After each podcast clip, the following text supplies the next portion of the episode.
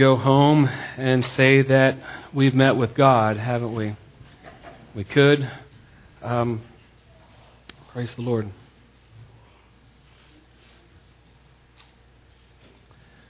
Um, I'm just going to say this just so I can have freedom. I'm looking at the clock. It's uh, about quarter after. And I got to share what the Lord has placed upon my heart. So um, we're just going to be obedient to the Lord. Um, if you need to leave at any time, you do so reverently. Um, but we're going to obey the Lord. I believe He has something that He wants all of us to hear this morning. And um, for a couple weeks now, we get, we've been speaking on uh, this verse here in Luke 9:23, where Jesus said to them all, "If anyone desires to come after me, let him deny himself and take up his cross and follow me." I was going to just pick up where I left off last Sunday, but God changed all of that this week. It's funny how He has a way of changing things on us. And He changed all that this week um, after our Wednesday study. Um, if you've not been able to make it, I encourage you to come out to our Wednesday studies. We've been having some great studies. And uh, we've been studying through the book of James, but in the fifth chapter, we picked out just one particular part of a verse. I forget what verse it is, but it talks about the coming of Jesus Christ. And for several weeks now, or a couple of weeks, we've just been talking about the second coming of Jesus Christ, end time theology. And it dawned on me that even this ties into what we've been talking about here on Sunday mornings for the last several weeks. And uh, when I went home Wednesday night after our study, God just kept rolling verses over in my mind, and I thought, God, you're changing things, and so we're going to go with how God wants to preach and not how Brock wants to preach this morning. When it comes to end time theology, um, what do we, the Church of God, I myself, what do we believe? Now, I know there's controversy here, but let me tell you what we as the Church of God believe. We do not believe that when Christ comes back, that there, we do not believe that there's going to be a rapture, that there's going to be a secret snatching away. I know there are many people who believe that. People that we love, people that we know love Jesus, that are on their way to heaven just as much as you and I. We have a different interpretation of that.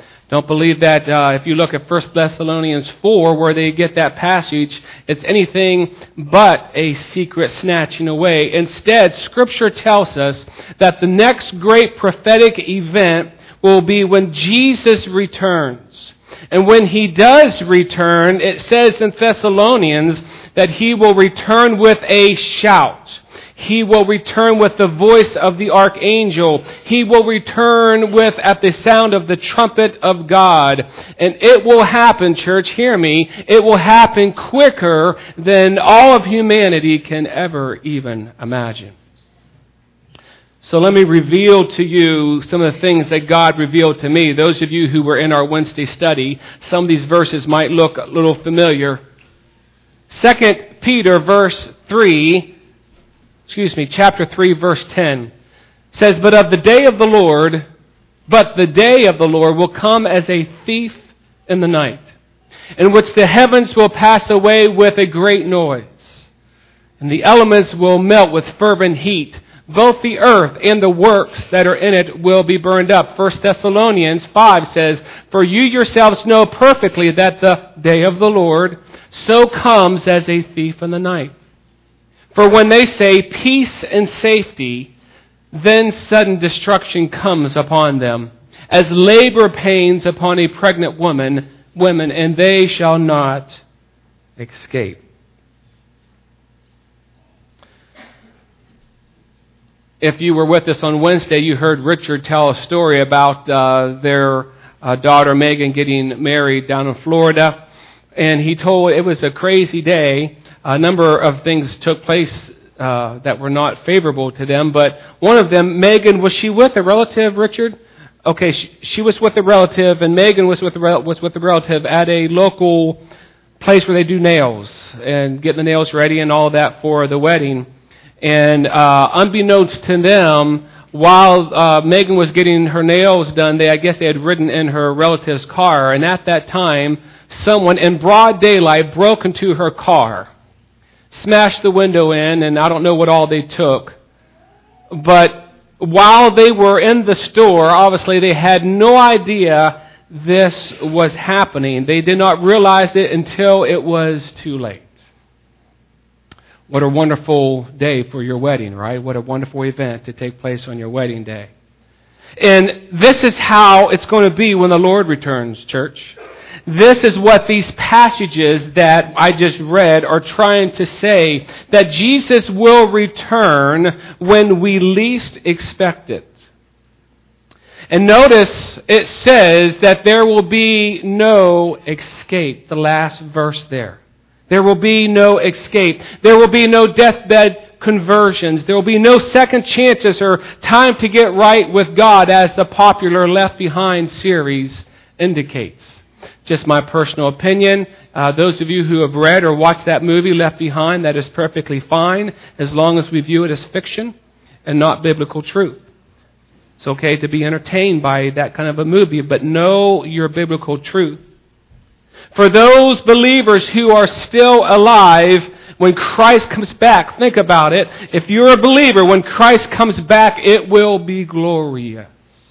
It will be wonderful. But for those who have not accepted Jesus as their Lord and Savior, that's the reason it says peace and safety, then sudden destruction comes upon them as labor pains upon a pregnant woman. What does that mean? When Christ comes through, he splits the eastern skies. If you are not ready, you will not have a second chance. Your eternal destination will be sealed at that moment. And if you don't know him, it will be terror.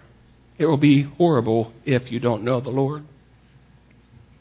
I'm reminded, we think we talked about Matthew 24, verse 27 says, For as the lightning comes from the east and flashes to the west, so also will the coming of the Son of Man be.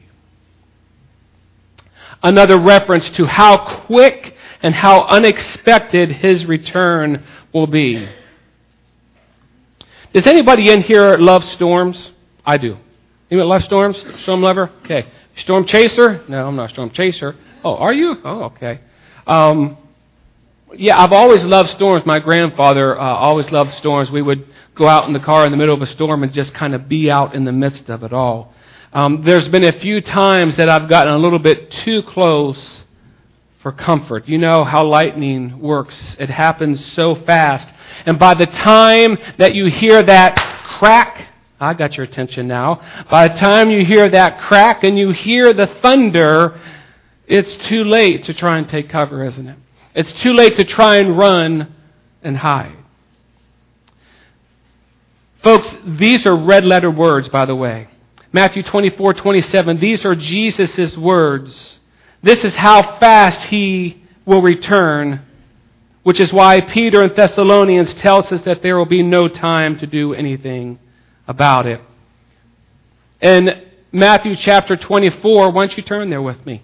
Uh, you can look along. This is one of the passages that I'll just kind of dig into here. Matthew 24.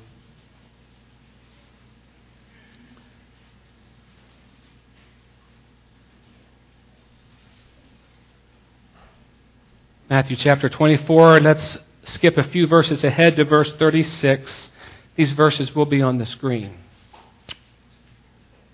Verse 36 But of that day and hour no one knows. Again, these are red letter words, Jesus' words.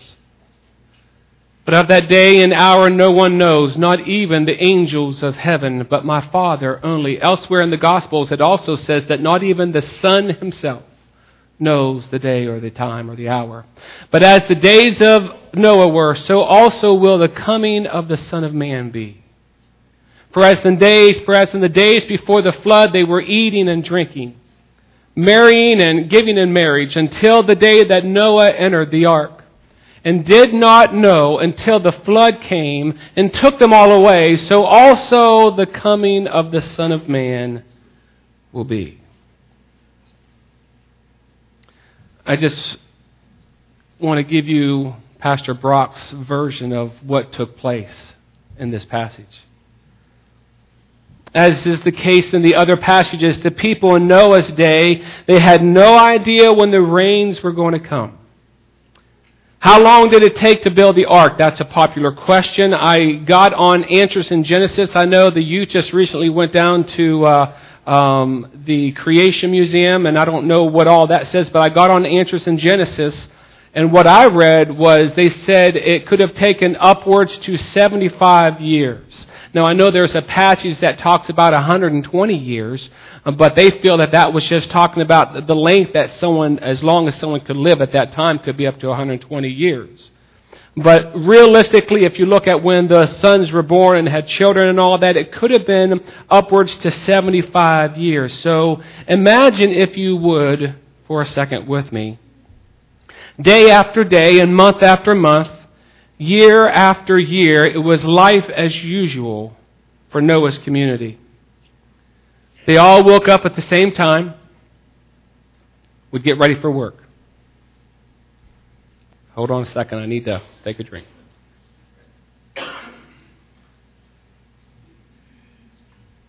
So it was life as usual.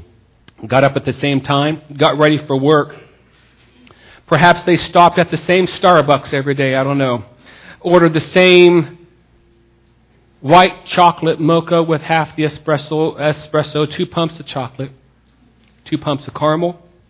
Also ordered a cinnamon swirl coffee cake. Does that sound good to anybody right now?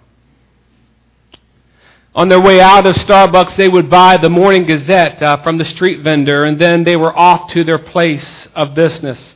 Every day they drove through the same construction zone. You're saying, I've never read this version in the Bible. This is my version. Now, we're used to those annoying construction, orange construction barrels, aren't we? But eventually, eventually, they go away and the road is restored. But not for the people in Noah's day. Can you imagine driving through the same construction zone for 75 years? Every day for 75 years, the commuters pass by the same construction workers. But these were no ordinary construction workers. These workers were none other than Noah and his family building the ark. Day after day, week after week, month after month, year after year, Noah and his family would show up at the job site wearing their hard hats and their hammers and their saws and their cubit measuring sticks, and they would go to work building this ark, which no one, by the way, had never even seen something this big before. Then one day, animals just started to show up out of nowhere in pairs at that. It was an amazing sight. It was almost as if these animals were walking and were under the guidance of some invisible presence. You can imagine the comments from the community. Noah and his family were already the source of unending jokes. You can imagine 50, 60, 70 some years, and they're still building this boat they were already known as clowns of the community. Now here come the animals just completing the Ringling Brothers and Bailey circuses in town. Just about every day, Noah tries to warn the people of the coming flood. There's still time to humble themselves, still time to repent and change their ways. Noah tells them that the door is still open. Do you see the parallels of today, church? The door is still open. But year after year, they ignore his pleas and continue to live in wickedness.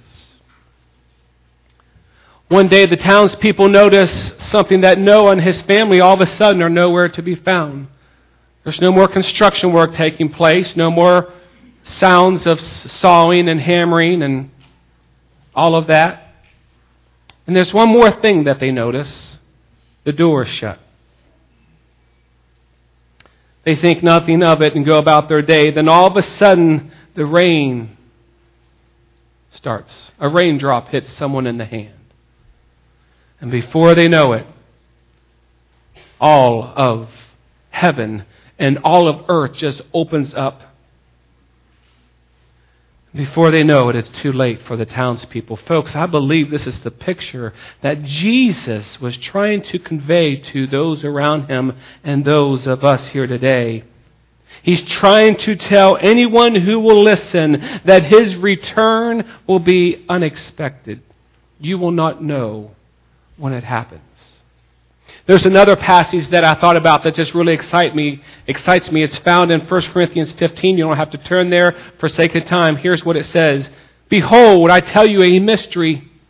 We shall not all sleep, but we shall all be changed in the moment, in the twinkling of an eye.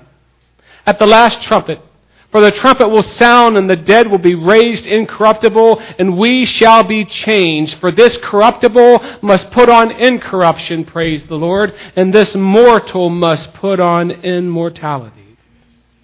Here is one of the greatest passages in all Christendom, right here. Again, it's speaking of Jesus' return and it will happen when we least expect it. It says it will happen in the twinkling of an eye. Now, I want everybody to look at me right now, and on the count of three, I want all of us to blink.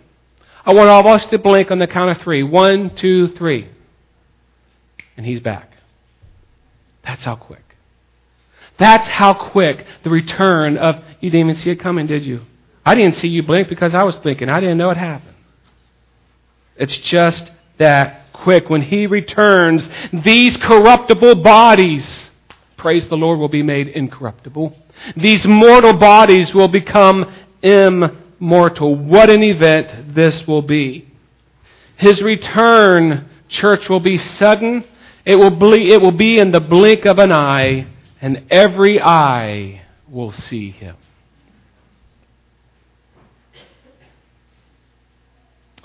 When we were studying this on Wednesday night, something struck me.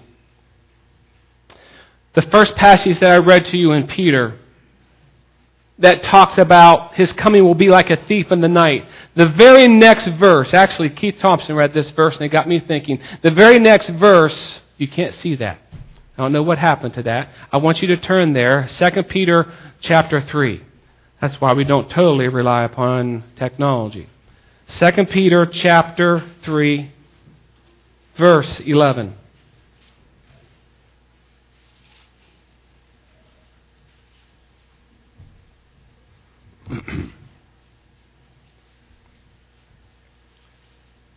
Second Peter chapter 3 verse 11, just the first half of verse 11.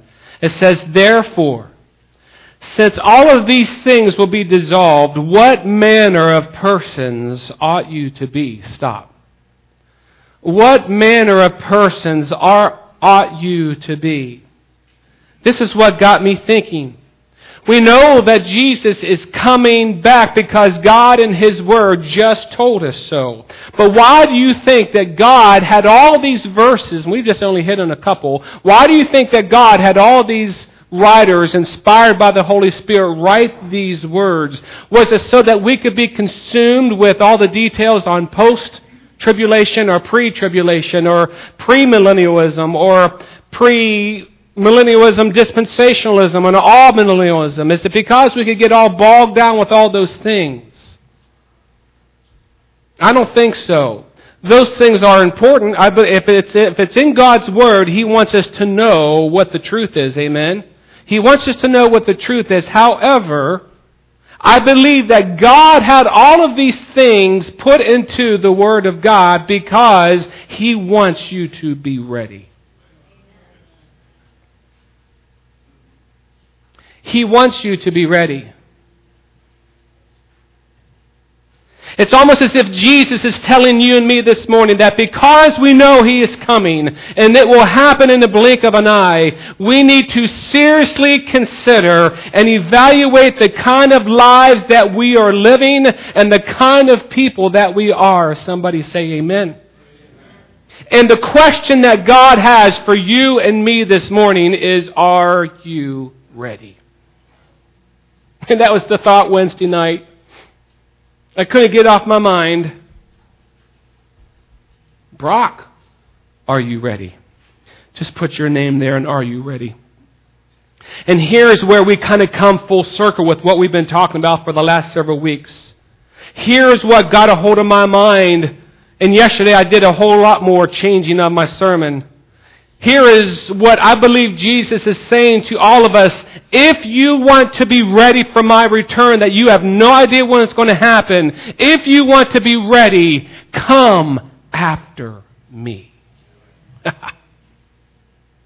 come after me. If anyone were to come after me, let him deny himself, take up his cross daily, and follow me. You want to be ready? Come after Jesus. You don't believe me? Don't believe that this maybe is what was behind all of these words in the Word of God? All the passages that I've given you this morning have follow up verses to prove this in 2 Peter, where it talks about the thief in the night in, in uh, verse 10, look what it also says in verse 11 and 14. Therefore, since all these things will be dissolved, what manner of persons ought you to be in holy conduct and godliness?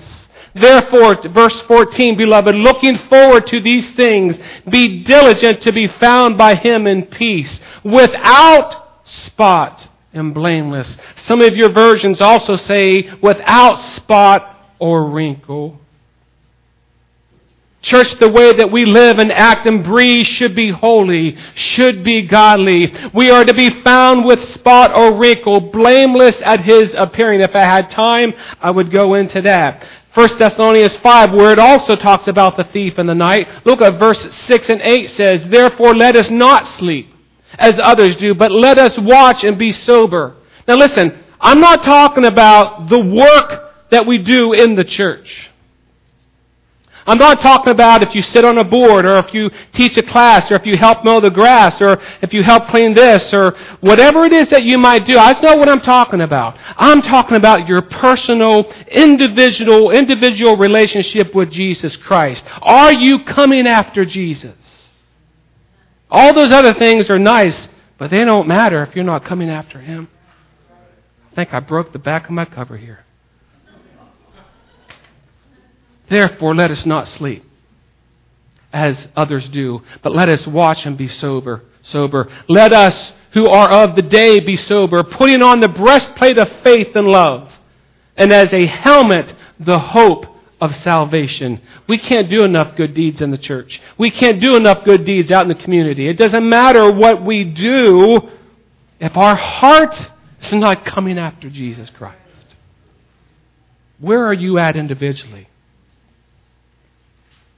We are not to be sleeping. Instead, we are to be alert. We are not to be drunk with the things of this world, but we are to be focused on our task at hand. We are to put on that breastplate of righteousness, as Ephesians says, the breastplate of faith and love, always wearing the helmet of our salvation every day.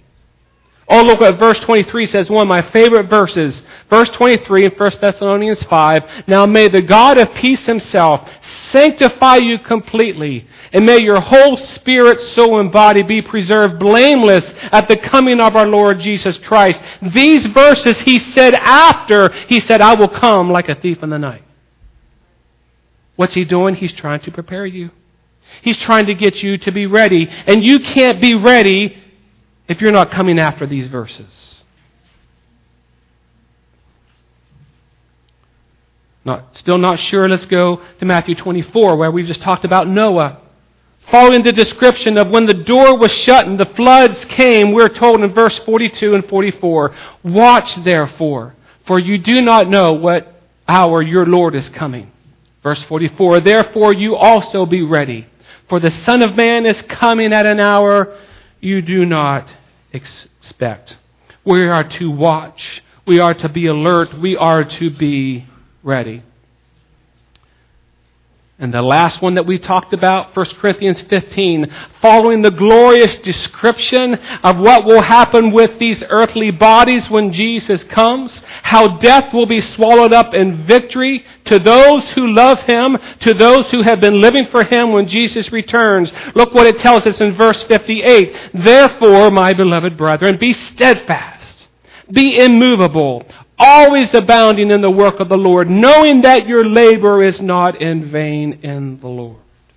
Listen, regardless of how discouraged we can get, that verse is saying, keep keeping on for Jesus. Keep coming after me for Jesus.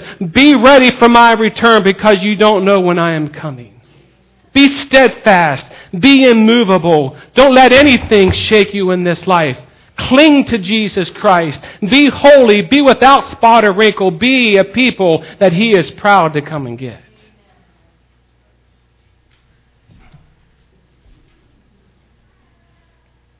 I believe God has just peeled back the veil of His Son's return just enough so that you and I will be ready. He's given us just enough clue just so that we'll be ready. So that you and I will come after Him by doing all that He commanded us to do. Try and put this on. All right. And then I had one final thought. As most of you know, the Bible refers to the church made up of you and me, the saved. It refers to the church as the bride of Christ, does he not? He does. Jesus being the groom. When those eastern skies split, the groom is coming back for his, for his bride. This glorious picture of the church became vividly real to me, I'll be honest with you, about two months ago. I never, I never told the family this. I told one other person this other than Stephanie. This picture of the church and Jesus' return became vividly clear to me whenever I was doing the wedding for Christine and for Harlan. What do, what do I mean by that? Harlan and I walked out on the uh, of the side room, and we stood up here as most weddings go, and, and we waited in anticipation. The groom was waiting in anticipation. We watched as the bridesmaids made their way down front, and then the ring bearer and then the flower girls, and then the maid of honor. And then once everybody was in their place, Gary Burrow came down. I wish he were here this morning, but he'll have to get a copy of this. Gary Burrow came down and he took the, the, the aisle runner and he took it all the way back the aisle, preparing for the bride. And I don't know about you, but I was just watching all this unfold and and whenever that took place, everybody in the room knew that the bride was just about ready to come out. And the anticipation was building. Then the doors opened, and there stood Christine with her mom and dad on each arm. Now, whether she realized it or not, I believe that Christine was preparing for that moment her entire life. She didn't realize it growing up, during the growing up years. Barb and Amos, you guys were preparing Christine for that moment. And I couldn't help but notice the white dress. I couldn't help but notice the white runner, symbolizing that she was presenting herself as one who was pure and clean, one who had been faithful and true, one who had made herself ready for Harlan. And folks, I knew I had to concentrate because I had to get this couple married, but I about had to shout and spell right here on the stage that day because God began to reveal to me this is exactly how Christ is going to come back for his bride. What a wonderful picture this is. This is how he's going to come back for his bride, the church of the living God. I can just see it right now. Jesus right now says is sitting at the right hand of God the Father and he's aware of all things going on, but I believe he's also keeping one eye on his heavenly Father because his heavenly Father, one of these days, is going to turn to his son and he's going to say, It's time. It's time. And as soon as he says it's time, Jesus is going to go, those eastern skies are going to split, and he's going to come bursting through, church. Now, I can't prove this next point. It's not in the Bible, but it's just in my mind. But I can just imagine that when this happens, when the eastern sky splits and Jesus, the groom, presents himself, the angels are going to come down and they're going to pull the, a white aisle runner from here all the way up to glory. And you know what that aisle runner is called? It's called the highway of holiness. Somebody say amen to that. It's called the highway of holiness. Then we, the church, the bride, are going to present ourselves before the groom, Jesus Christ. I don't know if that's what it's going to be, a picture like that. But we will be dressed in white, symbolizing that our sins have been washed by the blood of the Lamb, symbolizing that our lives here on earth have been holy, have been pure before our God, that we have been faithful and true to our Lord and Savior Jesus Christ, sanctified holy. There will there we will stand as the bride of Christ without spot or wrinkle. Man, that got me excited this week. Got me excited that day when I saw this take place. I shared that with Gary Burrow after the service, and he said something that I want to repeat to you. He said he once heard that God is not looking for a girlfriend, He's looking for a bride. God is not looking for a girlfriend, He's looking for a bride, a bride who has been faithful and true to Him. Oh, church, what a day that will be. When my Jesus I shall see. And I look upon His face, the one who saved me by His grace for he'll take me by the hand and lead me through the promised land. What a day, what a day, what a glorious day that will be. And the only way that day will take place for you and me is if we come after him. Is if we come after him. Don't you want to be a part of that bride? Don't you want to be a part of the church that presents itself holy and pure before God? I do. I do. I'm going to ask the band to come up at this time. We're going to close with a, with a song. Look, it's a song we just learned about a day or so ago. And some of them I just taught it this morning. So I don't know how this is going to go. I don't know why God just kind of messed everything up and with my sermon. He just messed my sermon up this week, Lisa. Maybe next week we'll pick up on the things that we were talking about last week, but maybe it was just for me. Maybe it was for the person who came here this morning and you're struggling. You're discouraged. You're depressed. You need hope and you need encouragement to just keep pressing on. Maybe you needed to hear the words in Corinthians that said, Be steadfast, be immovable. Never stop believing. Always putting on the breastplate of faith. When you get up in the morning to go to work or you get up in the morning to go about your day, put on that breastplate of faith and love. Put on the helmet of salvation. Maybe you just need encouragement this morning to keep keeping on for Jesus, knowing that those things that you are doing for the Lord will not be in vain. Just keep working. That's how you prepare yourself. That's how you come after Jesus. Maybe it's for the one who's not yet accepted Jesus Christ. Maybe there's someone like that here today. And you know that if Christ were to come right now, listen, Christ is coming. He's coming. He's a coming. He's either coming in death when we pass away from this life. And if you know Jesus, by the way, 1 Thessalonians 4 tells us that we're just asleep. We're not really dead. Or he's going to come back when he splits the eastern skies. And there might be someone here this morning, you know you're not ready. Or maybe there's someone here that you've had an experience with Jesus, but for some reason, you've drifted. You're kind of playing games with God. You're not ready.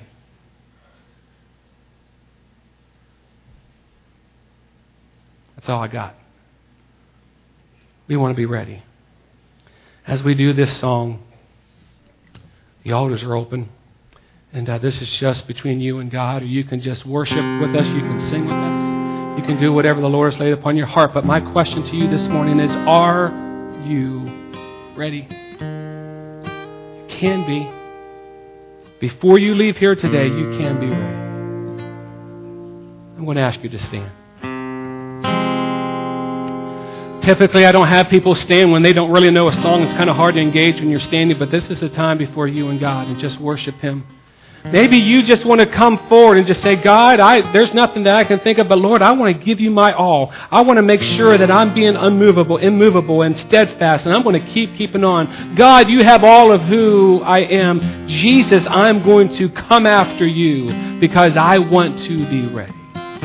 Maybe that's your prayer today. Maybe you need to do business with God. Let's pray. Father, thank you, Lord. Thank you for your word.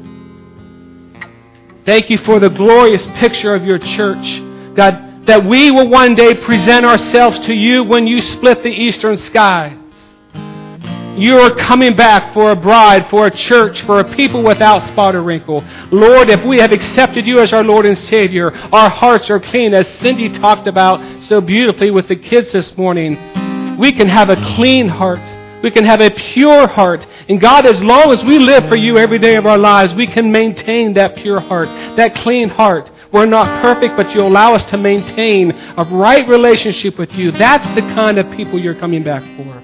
Those who have come after you, those who have denied themselves, those who have sold out to come after Jesus Christ. Lord, maybe there's one person here this morning who needed to hear this message for your honor and your glory, Lord. As we sing this song, God, we want to be those kind of people. But we thank you for who you are. In Jesus' name we pray. Amen and amen.